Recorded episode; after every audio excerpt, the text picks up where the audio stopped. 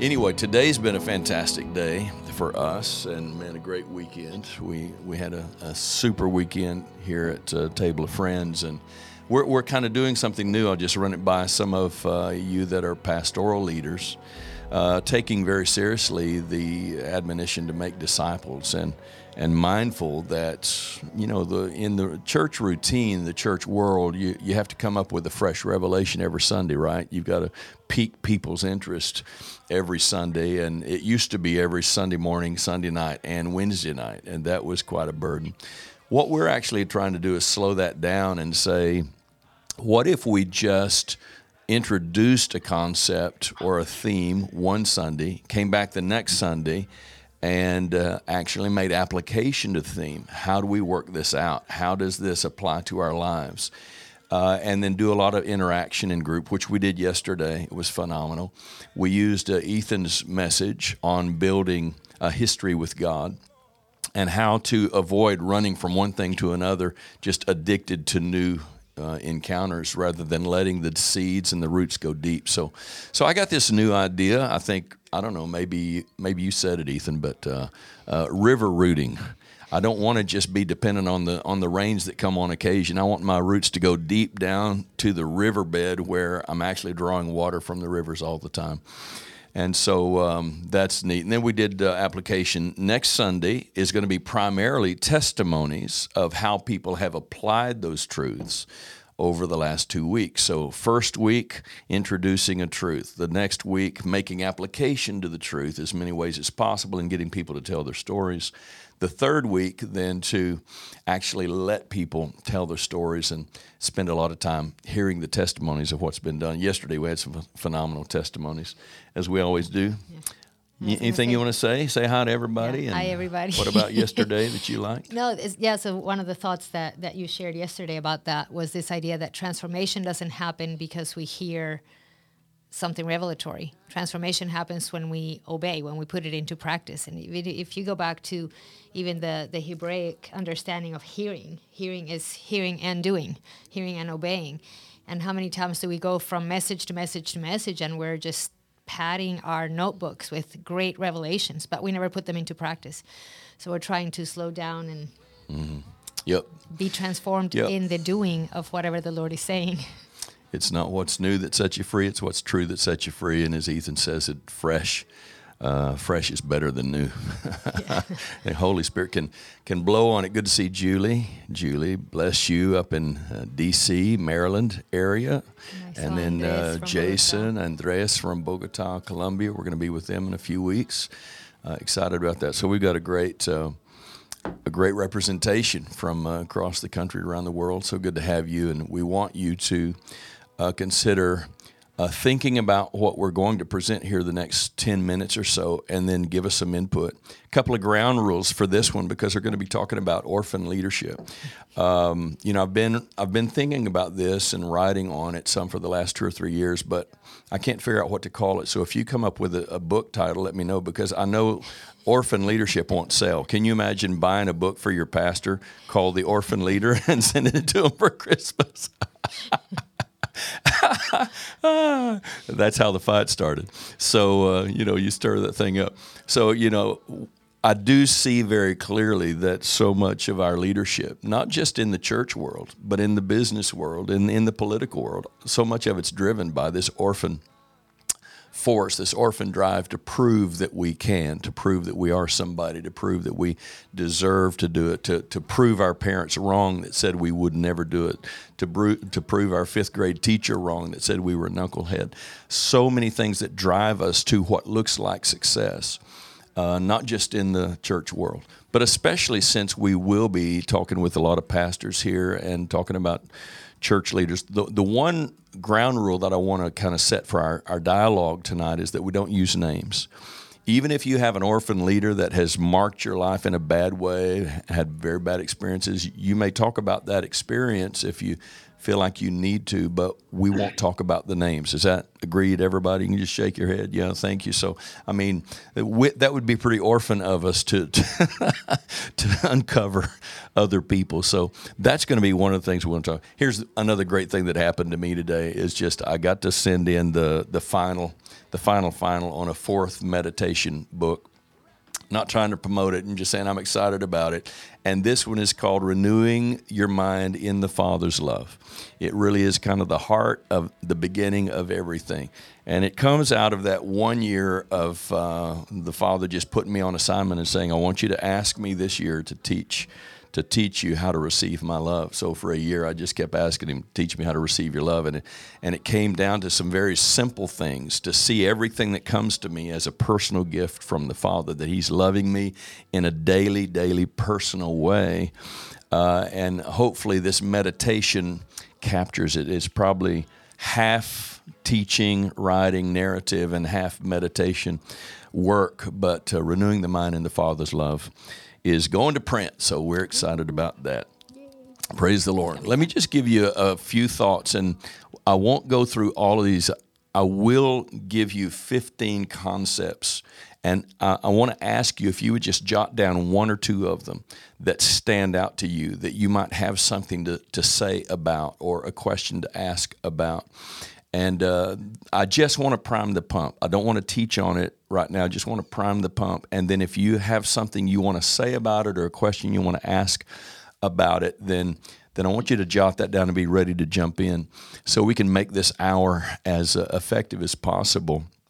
And I might ought to say too that, especially if you're in leadership or you've got experience in leadership in the church or business or whatever, then jump in on the conversation. If you're not quite yet in leadership, maybe you're studying and preparing for leadership, then uh, hold off until we get into some into some questions toward the end, that would be fantastic. Let so me just, let me just yeah, restate something that you said very, very Thanks. quickly here. So we're talking about leadership not just within the church, mm-hmm. although we primarily make application to the church because that's our field. That's my background. But, but we really want to think about leadership on a broader scope. So leadership in business, leadership in the home, leadership in, in the educational field, leadership across the board. So be thinking about how this gets applied, not just within the church, but across the board, okay? And understand i understand i'm thinking about this this afternoon as i'm praying about our time together that this is going to mean more to those of you that have been through the triads been through the abba factor in particular because the abba factor we really break down the progression of the orphan heart and the progression of the sonship spirit or mindset and uh, if you haven't been through those, you might say, well, where are you coming up with these? But once you've been through it and you begin to see how the orphan mindset works in a person and the way it pulls triggers and drives people to do things, then, then these things really become pretty common sense. So I'll just, I'm going to go through it pretty quickly. Number one, following 15 traits or tendencies of an orphan mindset leader. When we talk about orphan spirit, we're really talking about a mindset. It's both heart and mind. It's the seal on your forehead. Either you're sealed with a 666 or you're sealed with the, the name of the Father and the Son. Uh, Revelation talks about, and that's a new idea for me that I've just come to in the last few months in, in study. Number one, orphan leaders tend to be hypersensitive and easily offended. Hypersensitive and easily offended. If you're driven into leadership, I mean, you know, some are called into leadership and some are compelled or compulsed into leadership. Some are driven. And if you've read uh, The Abba Factor, then you know we'll, we quote from Doug Wead's book where he studied all of the U.S. presidents and their backgrounds, their relationships with their fathers. And most, if not almost all, he would say, of the presidents of the United States in some way had a bad relationship with their fathers. The, the, that bad relationship drove them to prove that they could.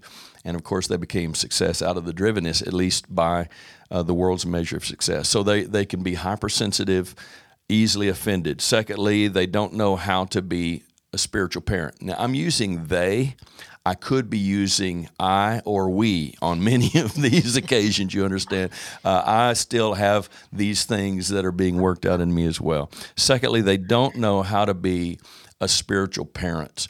If it's all about you and you're trying to get someplace, if you're trying to ascend to a certain seat of power or prestige, um, then then guess what? You're not really so concerned about what everybody else is doing. You're trying to get there and maybe even stepping on people on the way. We understand how we talk about that in in terms of the world, but when you begin to see what's driving that, then you begin to realize, you begin to see, oh, this is a spiritual thing. I want to go back and say there's two primary lenses you can look at to kind of get these ideas to pop up. Number one, which I go back to all the time, and I think it's a, a, a paradigm story for us in terms of orphan versus sonship. And that's when Jesus is baptized in the River Jordan, filled with the Holy Spirit. The Father's voice comes, open heaven, speaks, This is my beloved Son. It's resonating in his heart. The Holy Spirit drives him. He's ready to get on with it. It's that impatient spirit, if you will. The Holy Spirit drives Jesus into the wilderness where he begins to encounter the enemy. And what are the three temptations? Well, we call them, you know, the lust of the flesh, the lust of the eye, the pride of life. Uh, I call them this is part of the, the orphan understanding of that self preservation, self provision, self promotion. Okay, so when you see that the enemy is going to use these triggers because they're all connected to root needs, God given needs in us to eat, you know, to, to have a sense of responsibility. So the enemy always uses a God given drive and then distorts it and tries to get you to fill that need some way other than through the Father's love. And so, if you look closely at how Jesus overcame those three fundamental temptations, then you'll have insights into everything else.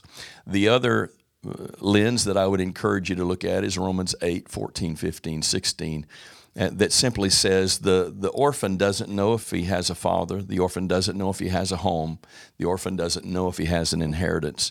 The son, who has a spirit of sonship, a spirit of huiothesia, a spirit of adoption, knows that he has a father, lives in the father's love, knows that he has a home, he he belongs. He's not trying to get somewhere. He's already there and he knows he has an inheritance. So he doesn't have to, have to grasp for things possessions passion positions power.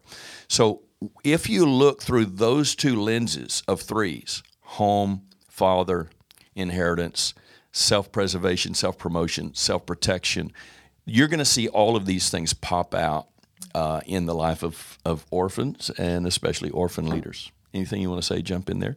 So, secondly, is they don't know how to be a spiritual parent. They probably haven't been parented themselves. Many of us weren't. Uh, many of us were, and we still try to figure it out on our own, right? Thirdly, they're always in competition with other leaders. This is just as much the case uh, in the in the church world, in the spiritual world, as it is in the business world uh, competition. And I'm not going to give examples here. I could go on and on of how how church leaders try to compete. Who's got the biggest church? Who's who's driving the best car? You know, who went to the best school? All those kinds of things. If you don't know who you are, and if you don't know you are already seated at the highest seat in the universe, then guess what? all of these things become something to prove and something to perform into for your success and sense of identity. Fourthly, they're driven by a search for significance. Yeah, we all have to have a sense. Jordan Peterson would talk about a sense of responsibility that we as humans were made to carry responsibility. And if we have no sense of responsibility, then we have no dignity. And this is true for all of us. Every one of us were designed not just to live in the Father's love, but in the Father's mission. And the Father's mission has to do with winning a world. And so significance has to do with how well we understand the Father's mission and come up to uh, be a son to fulfill that for Him. Um, I like to tell the story of when I was with the the Smith Wigglesworth, the current Smith Wigglesworth of uh, the UK. His name is David Carr, not the football player, but David Carr in the UK. And I just said, Can you give me the silver bullet? One, just give me one thing that you would tell a young, back then I was younger, tell a young pastor. He says, Well, the, the, the thing I want you to know is that the, the first priority of every son is to finish the father's unfinished business the first priority of every son is to finish the father's unfinished business. And then he went on to tell me about how Elisha finished Elijah's unfinished business of Jezebel, how Solomon finished David's unfinished business of building the temple, how Jesus came to finish the father's business. And this is where we find our significance. So orphan leaders don't know that their significance is in the Father's mission. Uh, so they're not looking at the Father, uh, they're looking at themselves and, and if people are, are, are, noticing. Number five is they don't know how to emotionally connect. Uh, this is huge. If your mission is people, and you can't emotionally connect, guess what? it's going to be an uphill climb, right? And so we talk about connectedness and attachment, that the Hesed love of God is about deep attachment. And we were wired to be attached to our mothers. As we come out of the womb and we're, we're, we're nursing at the breast, and our, our eye focus is only 18 inches away, and we see our mother's face gleaming and shining. And we were designed from the beginning to be deeply attached. And so, if we don't get a revelation of our attachment with the Father by the Holy Spirit, not just attachment from the outside, but union within, then we're going to be living uh, with an emotional disconnect that makes it difficult to really minister to people without strings attached. Number six is they don't know, they don't feel good about themselves. Orphan leaders don't feel good about themselves, and they compensate through overacting, over control over um, either either overdoing it, trying to be too much for everybody, uh, or too many controls on everybody, so they'll do it. So they don't feel good about themselves, and we're all trying to feel good, aren't we? So there are many things that we'll do to get the dopamine drips, the kudos, the attaboys from from people that, to make us feel good. Number seven, orphan leaders do not know how to treat others outside of a performance productivity grid. If you were raised with parents that always had the productivity grid on you, you had to bring home good report cards and all those things, then it's going to be very hard for you to live any other way until you get a revelation that Jesus is not bringing you a report card every six weeks or every nine nine weeks to, to tell you how you're doing. He's loving you no matter how you're doing. But that comes by revelation. It doesn't come by a book, does it? Then number eight is they do not interpret reality correctly. If if our lens is skewed, guess what? Everything we see is going to be interpreted through that lens. We talk about that quite a bit. Number nine, people are objectified to obtain their goals. In other words, if if if I'm driven to succeed and uh, I've got people around me, am I going to see those people as the mission or am I going to see them as the tools I can use to accomplish my mission? And so, too often, orphan leaders, whether they're in the business world, in the church world, uh, will use people uh, to get the work done instead of using the work to get the people done. What we try to advocate comes from Ray S. Anderson in his uh, fire line of ministry. What is it? Uh, ministry on the fire line, I think it is, or the soul of ministry is the name. That one. Ministry. Soul of ministry. Ray S. Anderson says, uh, "Don't use the people to get the work done. That just becomes a factory, you know, and then you burn people out, discard them when they're no no longer useful." No, use the work of ministry to get the people done. In other words, grown in ministry, becoming sons, knowing who we are, understanding that it's the Father that's loving through us.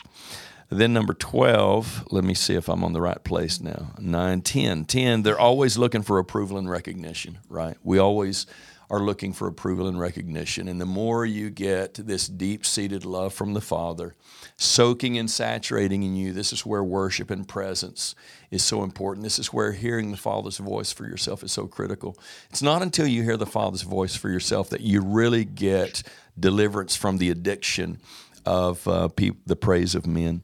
And then number 12, let's see, 11 is they struggle to submit with authority, spiritual authority.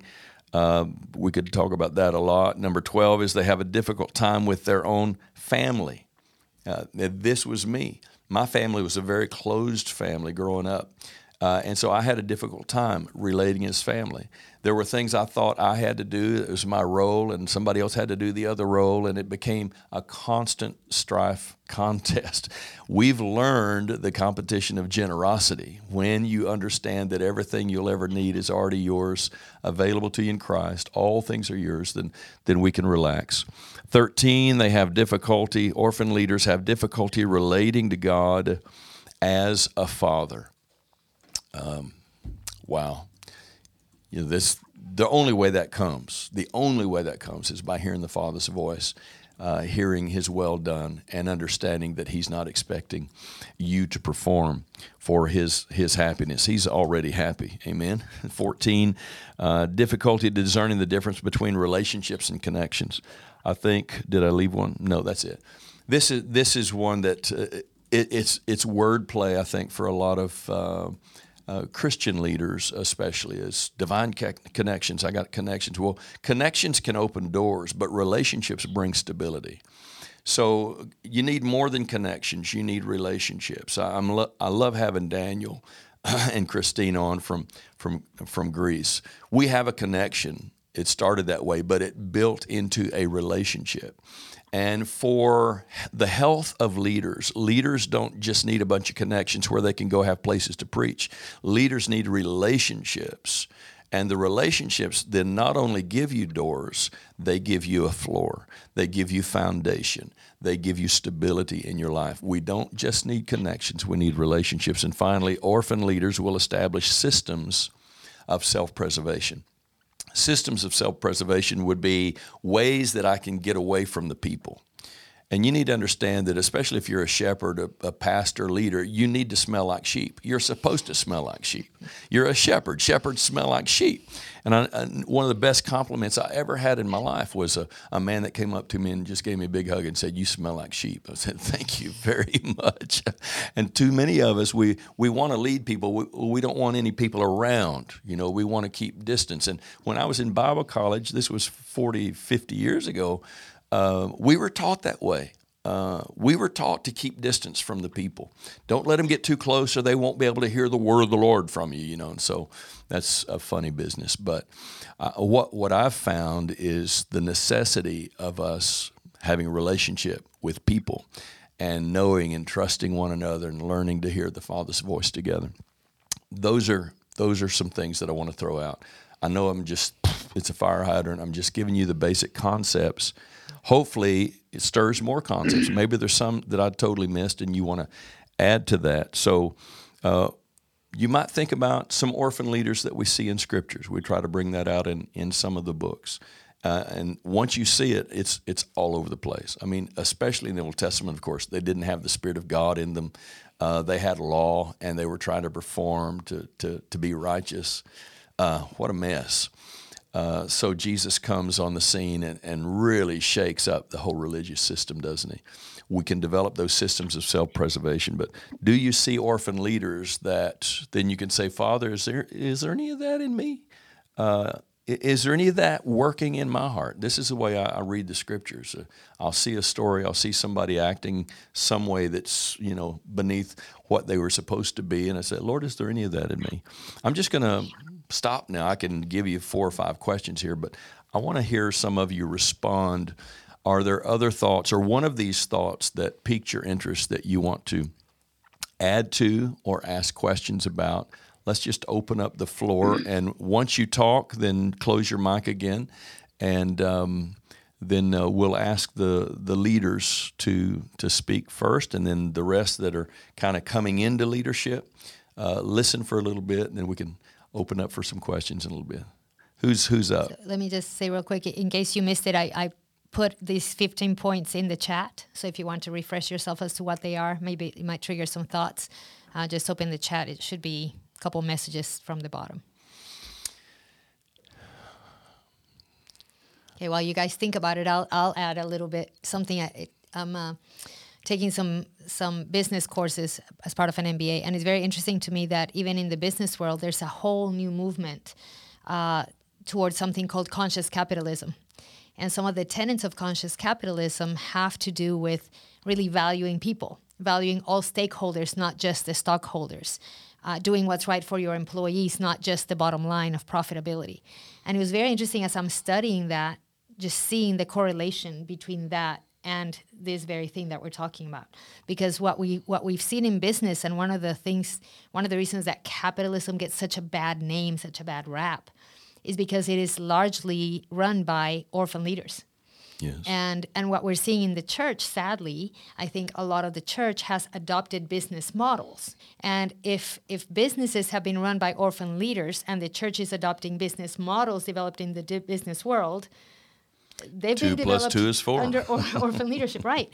And so we may not recognize it because we think the church should be different, and yet we're seeing the same kinds of trends. And it's interesting to me to see that the business world seems to be leading in this area, and the church is maybe slowly catching up. So maybe we're doing something good here by getting ahead of the business world and say, let's do it the right way and let the church influence the business world, not the other way around. Good. Somebody wave at me if you've got something you want to share. Can we let me let me open the view here so we can see everybody's Yeah, there we go. much better. That's we can helpful. see more people there. Okay. There you go. Daniel, jump in. so I, I benefited from a leader in my life who was just extremely vulnerable um, from the pulpit and when you sat down for a cup of coffee about their struggle with all 15 of these um, and so i pretty much got saved on a street corner and then just had a very vulnerable leader in my life for m- most of my christian walk um, this was someone who grew up in the church whose dad was well respected um, who his dad was well loved, and his dad unfortunately died early, early in life. Um, and my pastor was a, a, business leader, and it was kind of, I guess, at the end of his late 30s where he got thrust into leading the church, um, really just because someone patted him on the back and said, "This is yours," um, and never really felt. Um, you know, like he had a handle on his own family uh, enough to do so um, didn't feel like he had a handle really on like what God called him to do in the business world to provide for his family. Um, and he kind of, you know, I think for so many years was able to grow as a leader with everyone that he was leading um, because he was extremely vulnerable um, and never assumed that he had it all figured out. And so um, I have tremendously gleaned from him um, because I try to be open and honest um, about things that I'm struggling with, you know, like first and foremost with my wife um, and my own kids. You know, uh, I love, you know, seeing certain things pop up on my Facebook feed where, you know, kind of there's this consciousness in parenting um, where, you know, many people are saying you have to apologize to your kids when you get it wrong um, because they'll respect you for it and they'll understand that they have to themselves um, redirect and recalibrate by doing the same. And so um, I think with a lot of this, if we're really being honest, you know, like one of my early pastors was in life, is that these things are active in us. And if we assume that we are um, greater than them, you know, the scripture that you referenced, Carrie, like in First John, I think it's 2 15 to 17 um, you know, the, the pride of life, then we assume that we have it all figured out and we cannot grow. Um, you know, I love the the quote in um, the the uh, renewing the mind and sonship book where it's like I'm a son. I may not be experiencing all the realities of that yet, but I can I can I can uh, go on a journey to get there.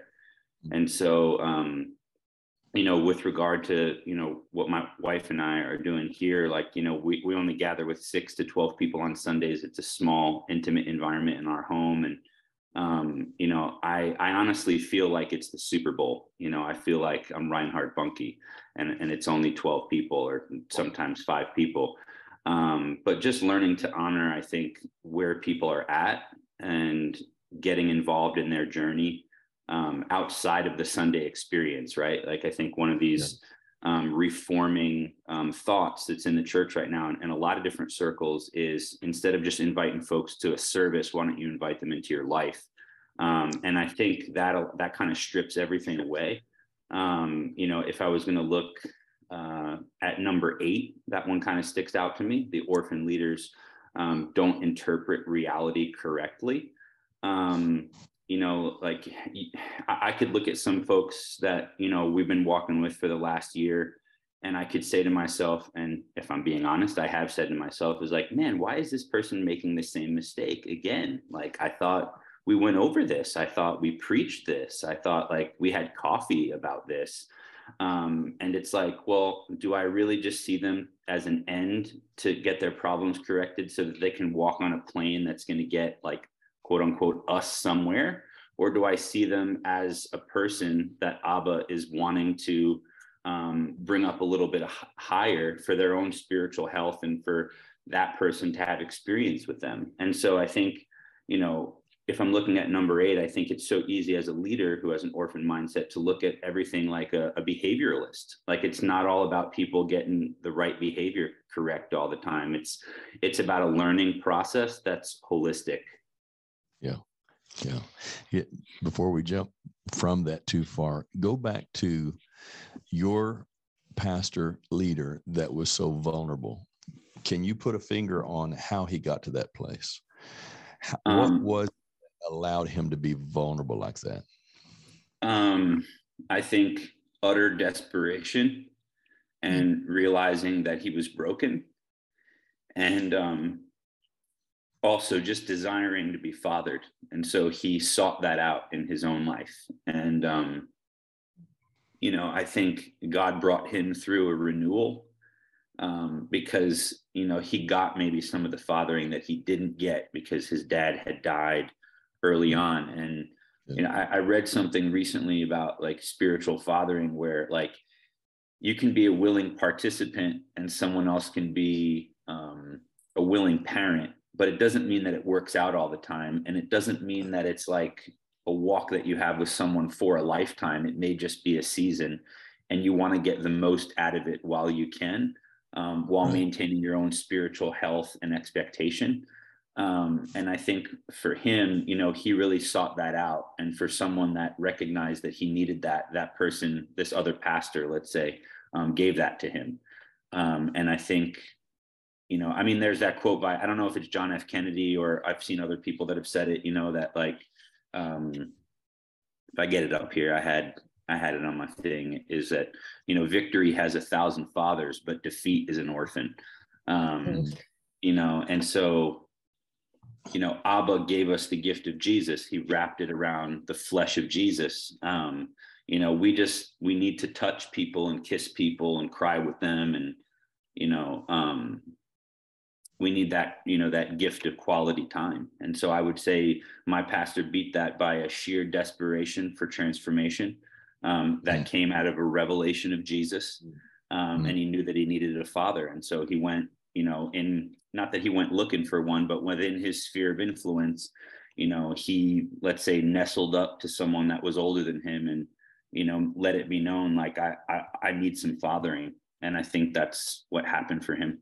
Can I ask? Uh, I wanted to ask a question because you mentioned something too, Daniel, about the pressure of feeling like we have to have it all together.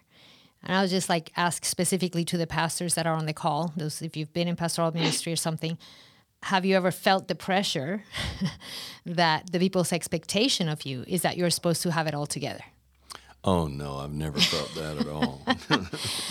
and so, and where does that come from? I mean, I remember in my MDiv days, like that was a common thread. It's like you can't be, you feel like you can't be vulnerable because people expect you to have it all together. But we've brought that on ourselves, haven't we?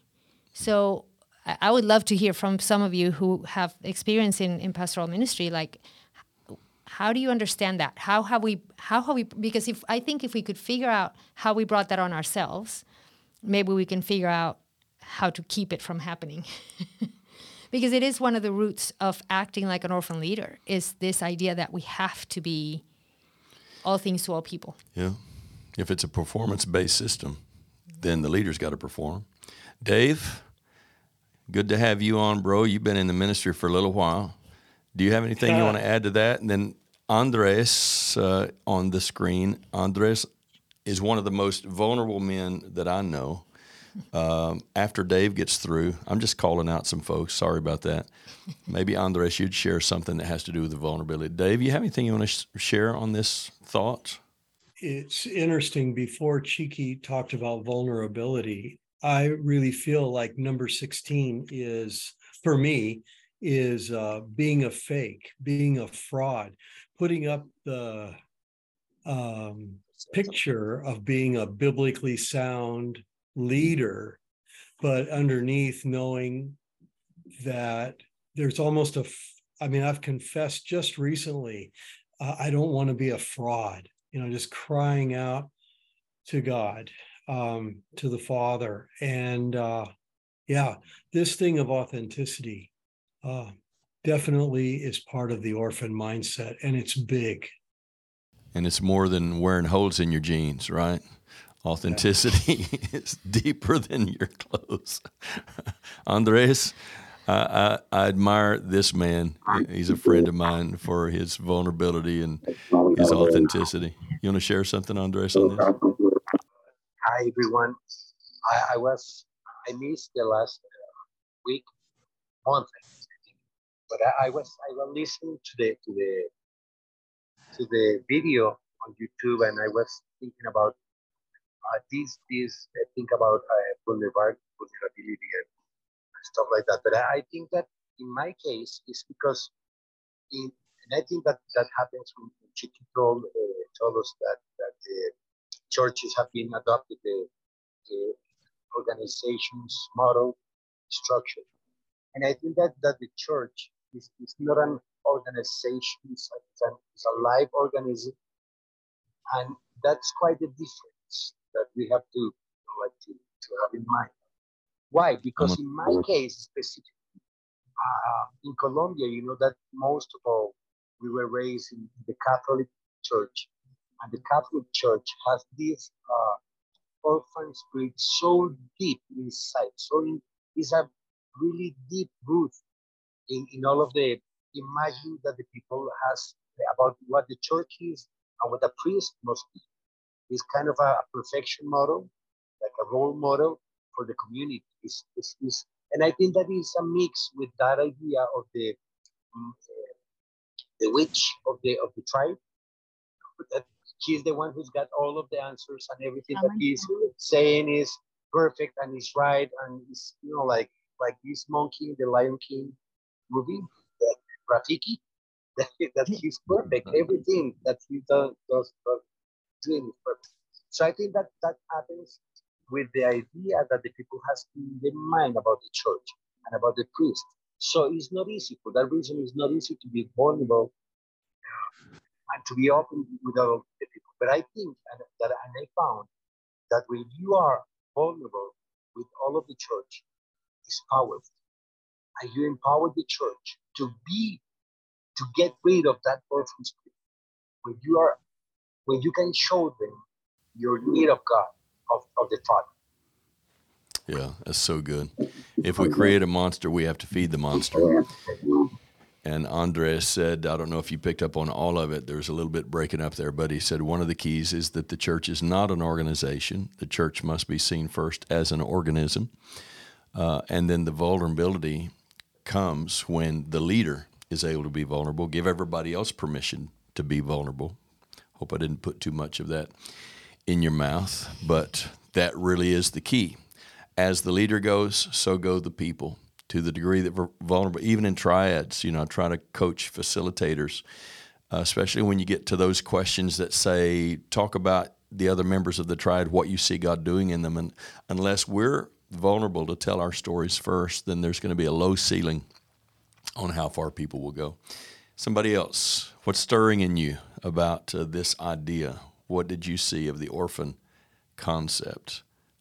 Go ahead, Hillary so I, I understand like always looking for i would find someone that had a voice that i i loved like the message that i was looking for and i would look to be parented and would find rejection so i think that's like been super helpful to me to just understand like that's what people find when they get saved mm. you know find that in the people want your gifts in the world but when you get saved, they don't, no, they don't, they want to control. Everyone's waiting for that hand to go on you to say, I sanction you. I, I, I, I, I trust you. I publicly announce you. And that's, that's just not the way Ephesians you know says it's, it's supposed to be that not that many are given for the edifying of the one but each one is given for the building up of the many.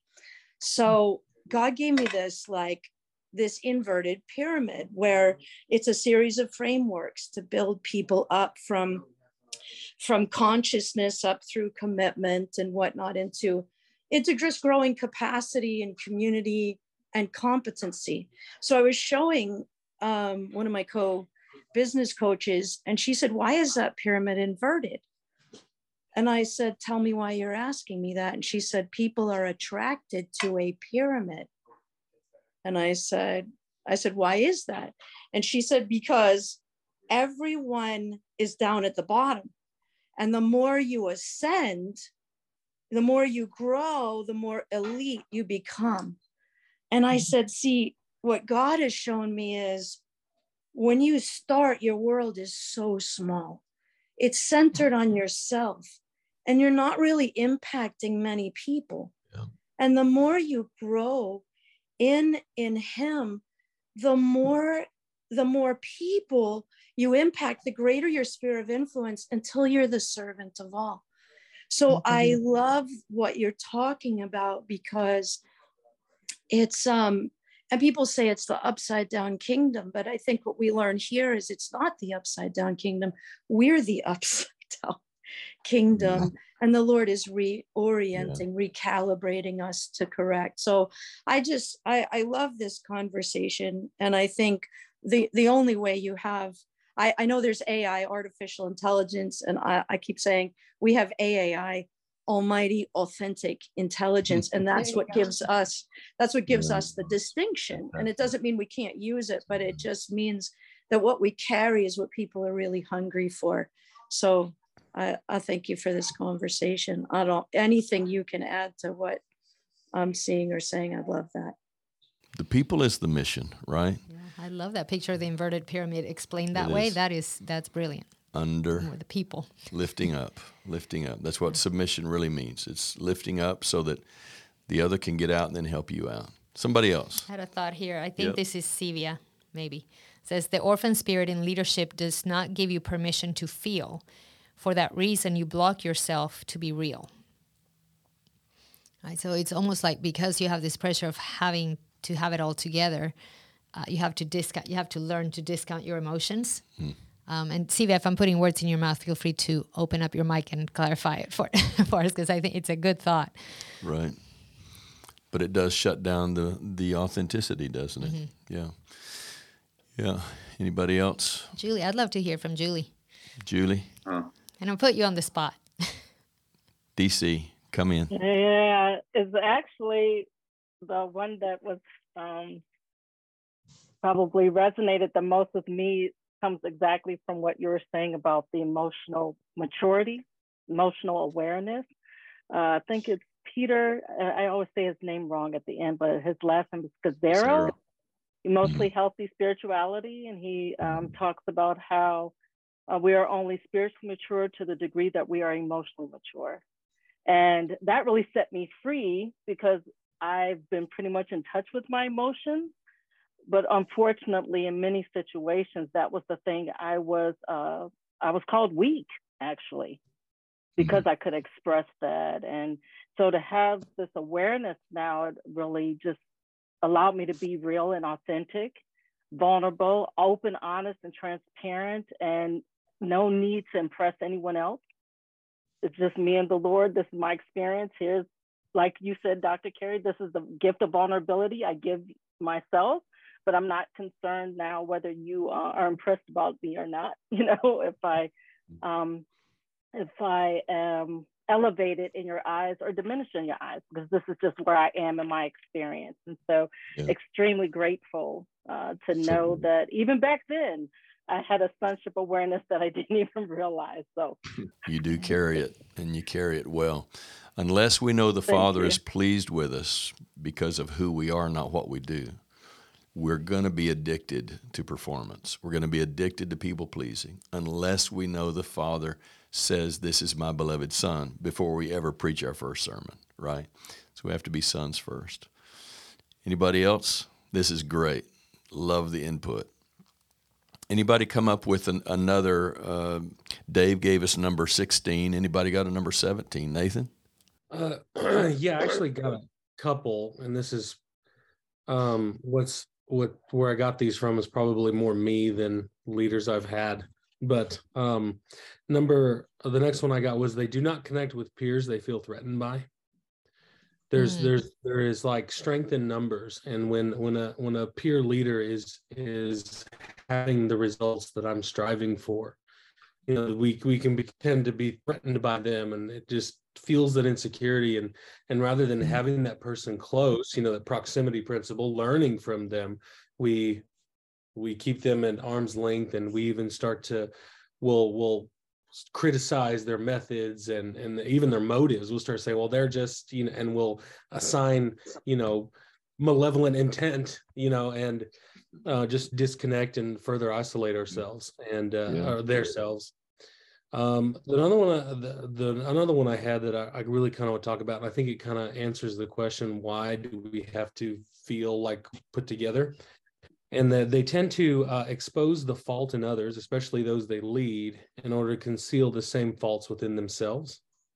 Oof. And for a long time, when I used to, when I would preach or teach, I would harp in on one specific, you know, topic that I was personally struggling with, not as a means of vulnerability, but it's almost like I rationalized in the orphan mind that if I can convince enough people to stay away from what I can't, God will overlook wow. my failure. Wow. And so that, that, was that was something that was huge and and the hmm. Lord mm. freed me from for sure. And so I hope that adds to the conversation. Yeah, that's excellent.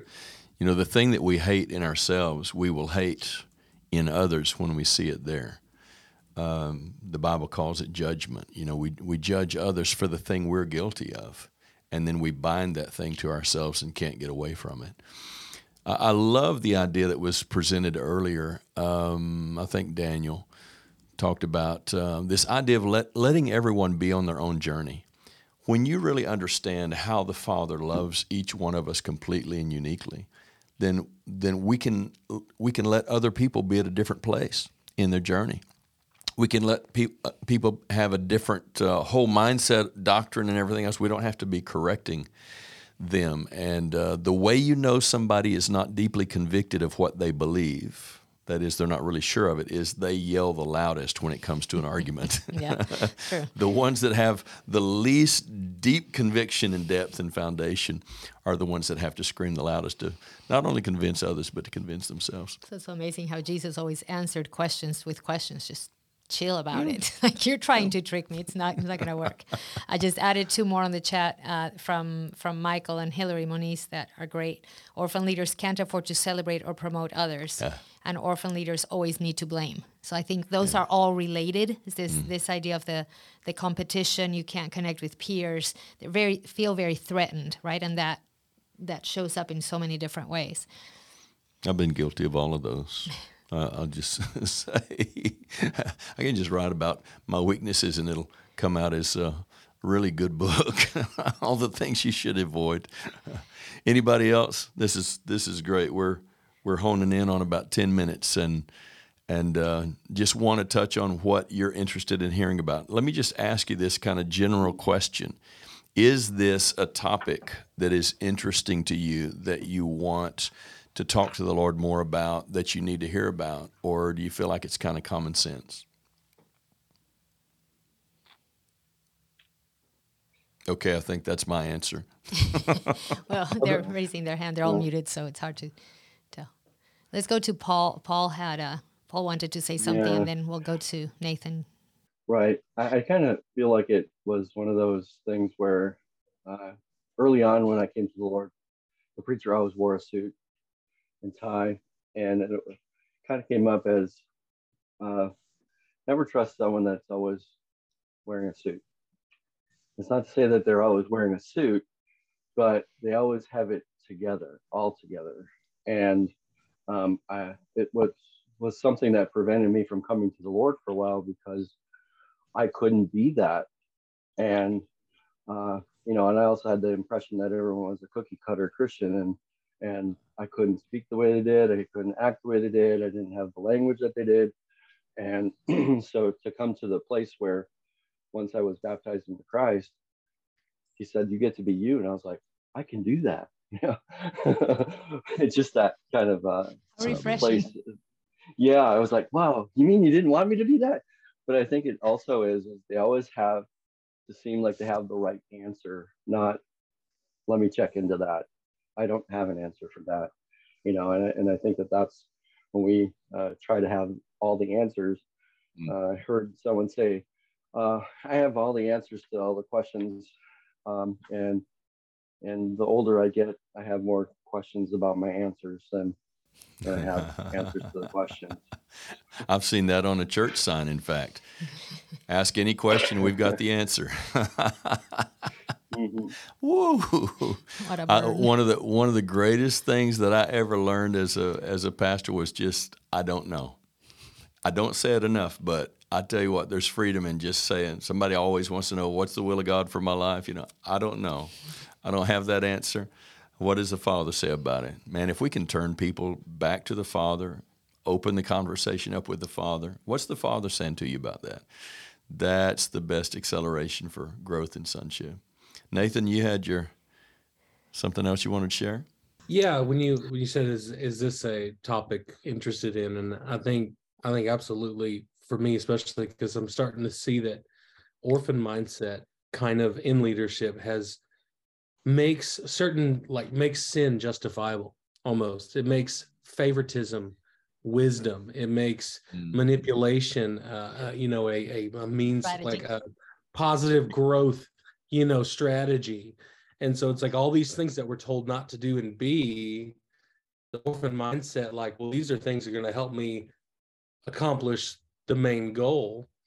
So again, like favoritism and exploitation, there's people that, you know, become expendable and there's people that become, you know, those are the ones I need because they can contribute to the success. And if you can't contribute to the mm. success, then yeah. you know, yeah. again, it becomes about the work. And so, yeah, I've been thinking about this topic since you announced it, you know, last month. And there's just a lot of little areas I've seen in, in ministry, in my own life, and my leaders where, you know, certain abuses even become justifiable. They're like, like the God, God told me it is, it's, it's, you know, your will, Nathan, to to move on somewhere else. Well, he didn't tell me, you know, and it's like there's this in my sense hmm. kingdom mindedness they they don't know how to be spiritual parent. Like that was huge. That just because i feel like if i was a, a lead pastor and i had staff under me and god told me like you know it is james's i have J, call of james on his life is to go and do x.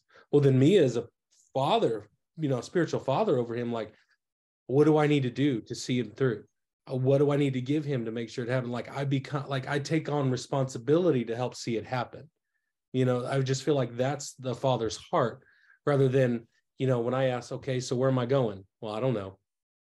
So, right. you know, it's just like there's, anyway, abuse becomes justifiable. Right.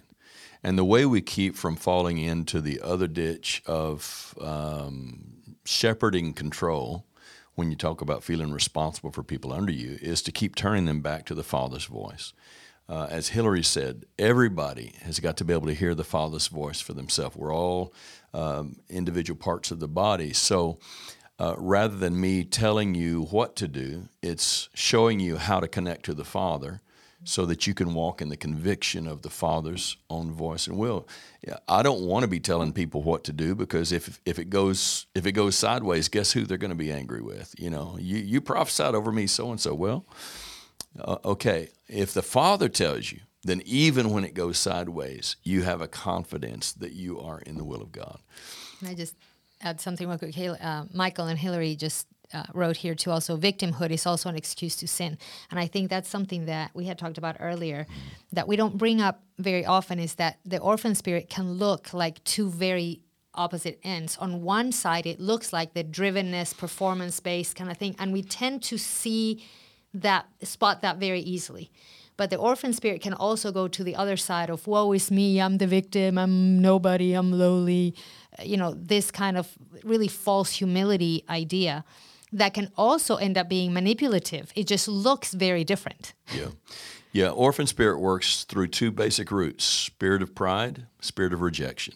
Spirit of pride means I'm going to kick you out of the way and I'm going to the top. Uh, spirit of rejection says you can just step on me all you want to because I'm not worth very much.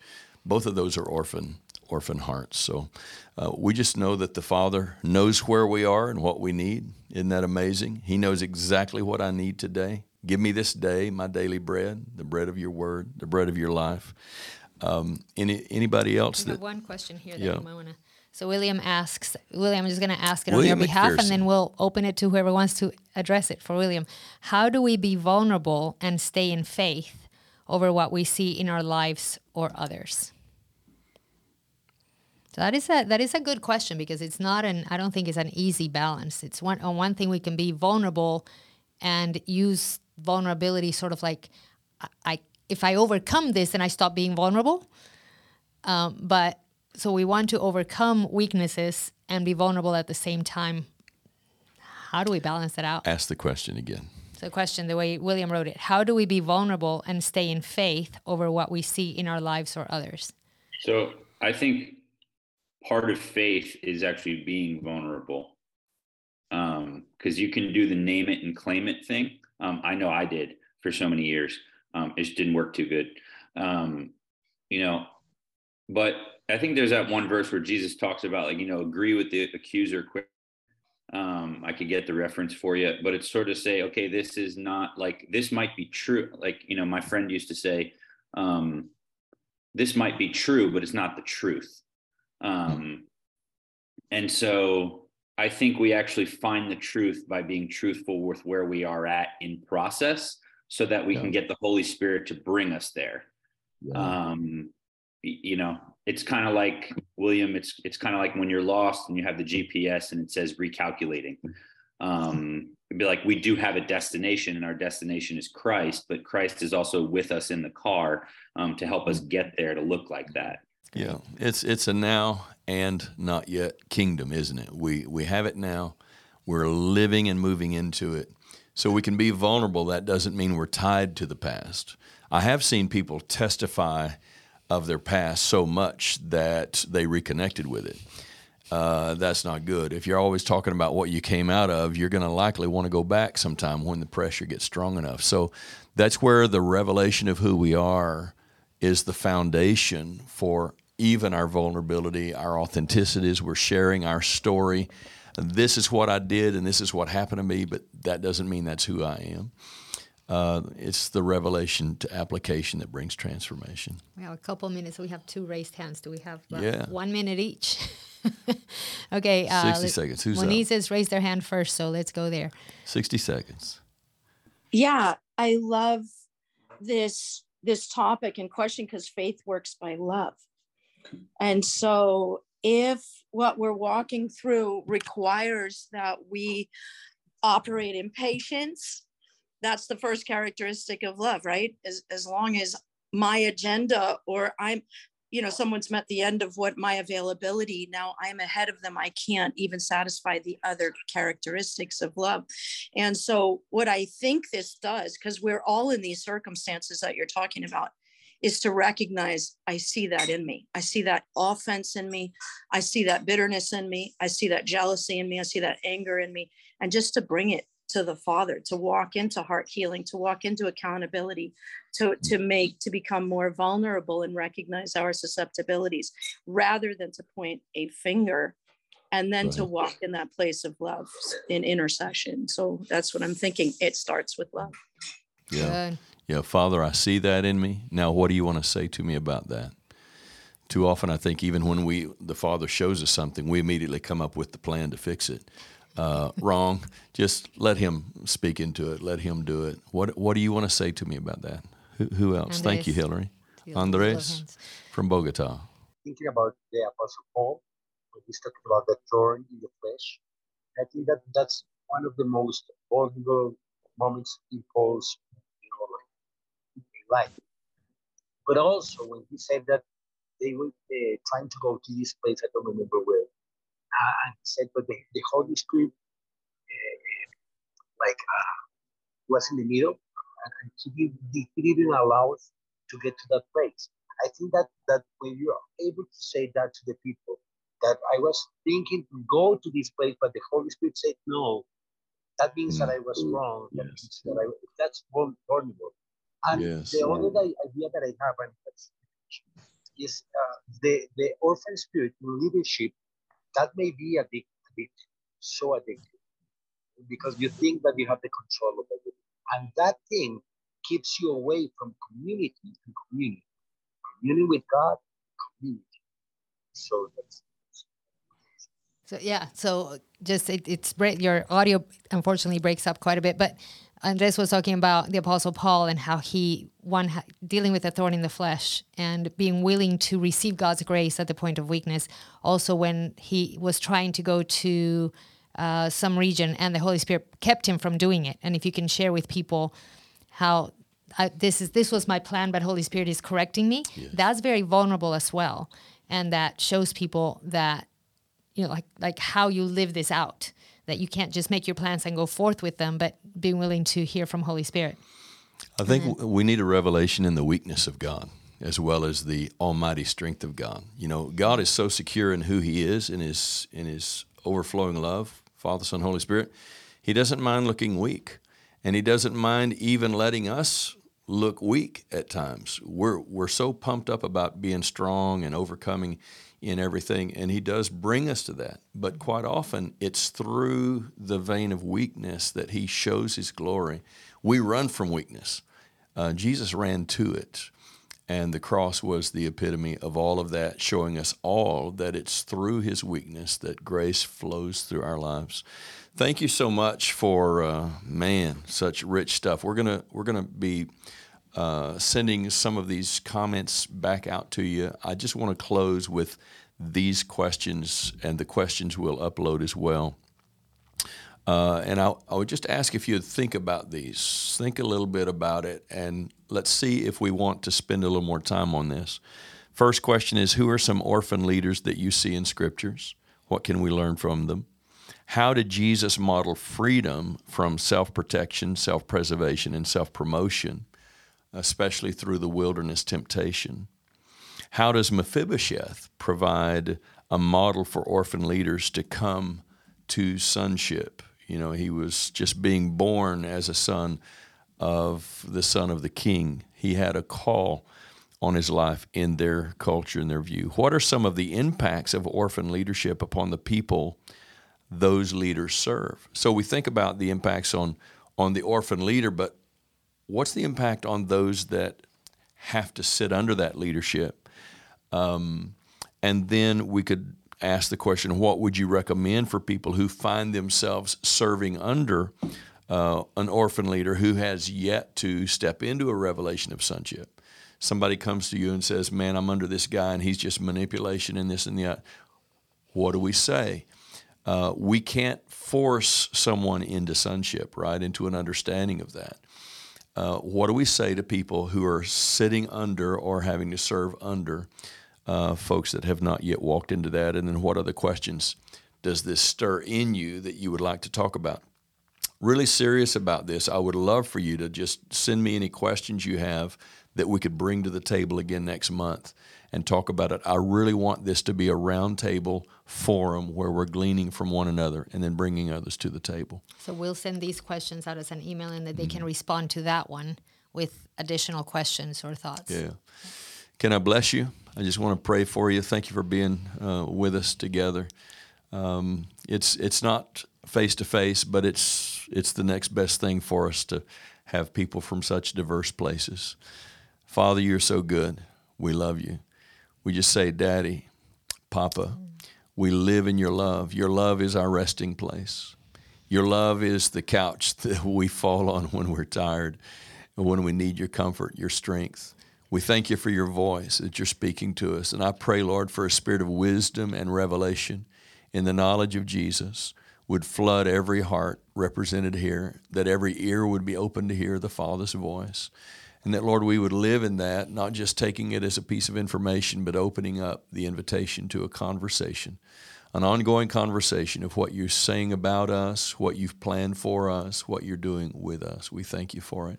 I speak health and peace and blessing, the grace of God to abound upon every one of us and our families, everywhere they are, in Jesus' name. And everybody Amen. said, Amen. Amen. Well, we'd go out with a song if I had one, but I don't have one. So, so, so love you very much. Don't forget, you have our email. Feel free to email any questions, thoughts, corrections, anything that you want. We want to stay connected. Love you. God bless you.